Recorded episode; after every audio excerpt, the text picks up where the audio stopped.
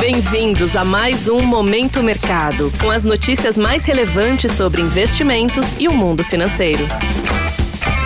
Muito bom dia para você ligado no Momento Mercado. Eu sou Felipe França e bora para o primeiro episódio do ano desse podcast que te informa e te atualiza sobre o mercado financeiro. Vou falar sobre o fechamento do dia 28 para os ativos locais, dia 29 para os Estados Unidos e a abertura de hoje.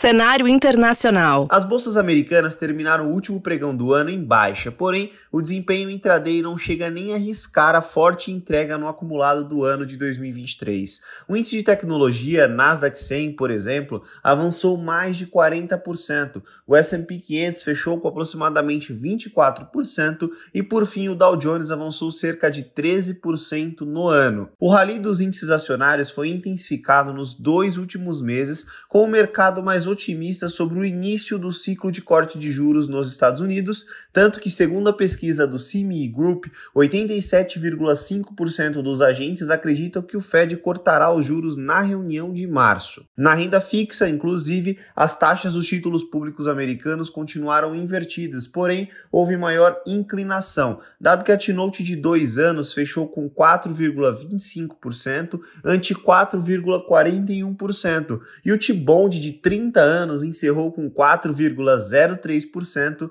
ante uma taxa de 3,97% em 2022. A perspectiva, segundo o analista da BMO, é manutenção da inclinação neste ano, porém os títulos de menor prazo caindo mais do que os títulos de longo prazo, devido ao início do ciclo de corte da taxa de juros. No câmbio, o DXY fechou em leve alta de 0,10% no dia e acumulou uma baixa de 2,5% no ano, ancorado na perspectiva de juros mais baixos nos Estados Unidos. Entre as commodities, o petróleo fechou em queda de 10% no ano, ficando abaixo dos 80 dólares devido à desvalorização da moeda americana e à perspectiva de redução da demanda pelo óleo.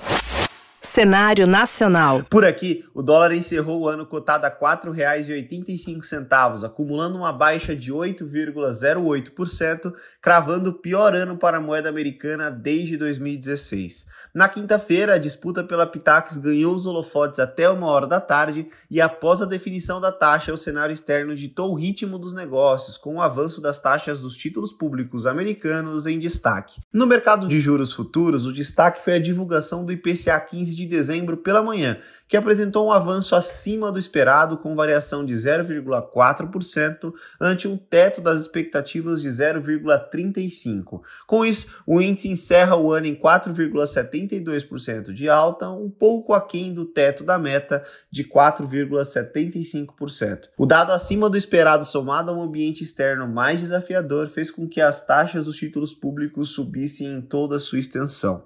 No entanto, no acumulado do ano, a curva termo mostrou um alívio geral de 250 pontos base, tanto que os índices pré-fixados foram destaque de performance em 2023. Para este ano, a grande discussão será sobre o final do ciclo de corte de juros e nesses primeiros meses se o Copom irá efetivamente acelerar o ritmo de cortes para 0,75%. Atualmente, as projeções do mercado seguem para uma taxa encerrando em torno de 9%. Em relação à bolsa, o Ibovespa terminou dia estável aos 134 mil pontos, mas acumulou um avanço de 22,28% no ano, sendo o melhor desempenho anual desde 2019. 2019. O desempenho é explicado pelos dois últimos meses do ano, pois até outubro o índice acumulava um avanço tímido de aproximadamente 3%. Naturalmente, a descompressão dos prêmios de risco das taxas americanas foi essencial para o avanço do índice brasileiro. Entre as ações, a Petrobras foi o grande destaque do ano, com as ações preferenciais acumulando mais de 93% de alta. A continuidade no ciclo de corte de juros internamente, somada ao início de corte de juros nos Estados Unidos, pode gerar mais um ano positivo para o mercado de ações brasileiro.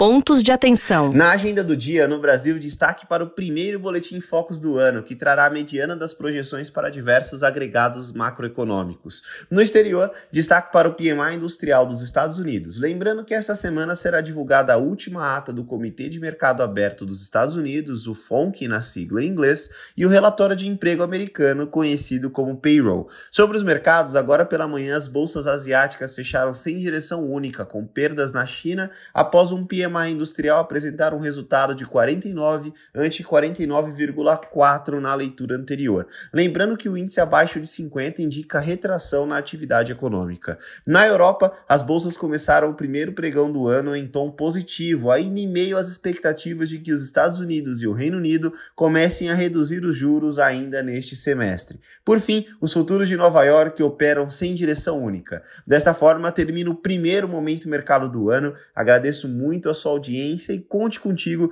no decorrer dos próximos 365 dias. Muito obrigado e até a próxima. Valeu! Você ouviu Momento Mercado com o Bradesco. Sua atualização diária sobre cenário e investimentos.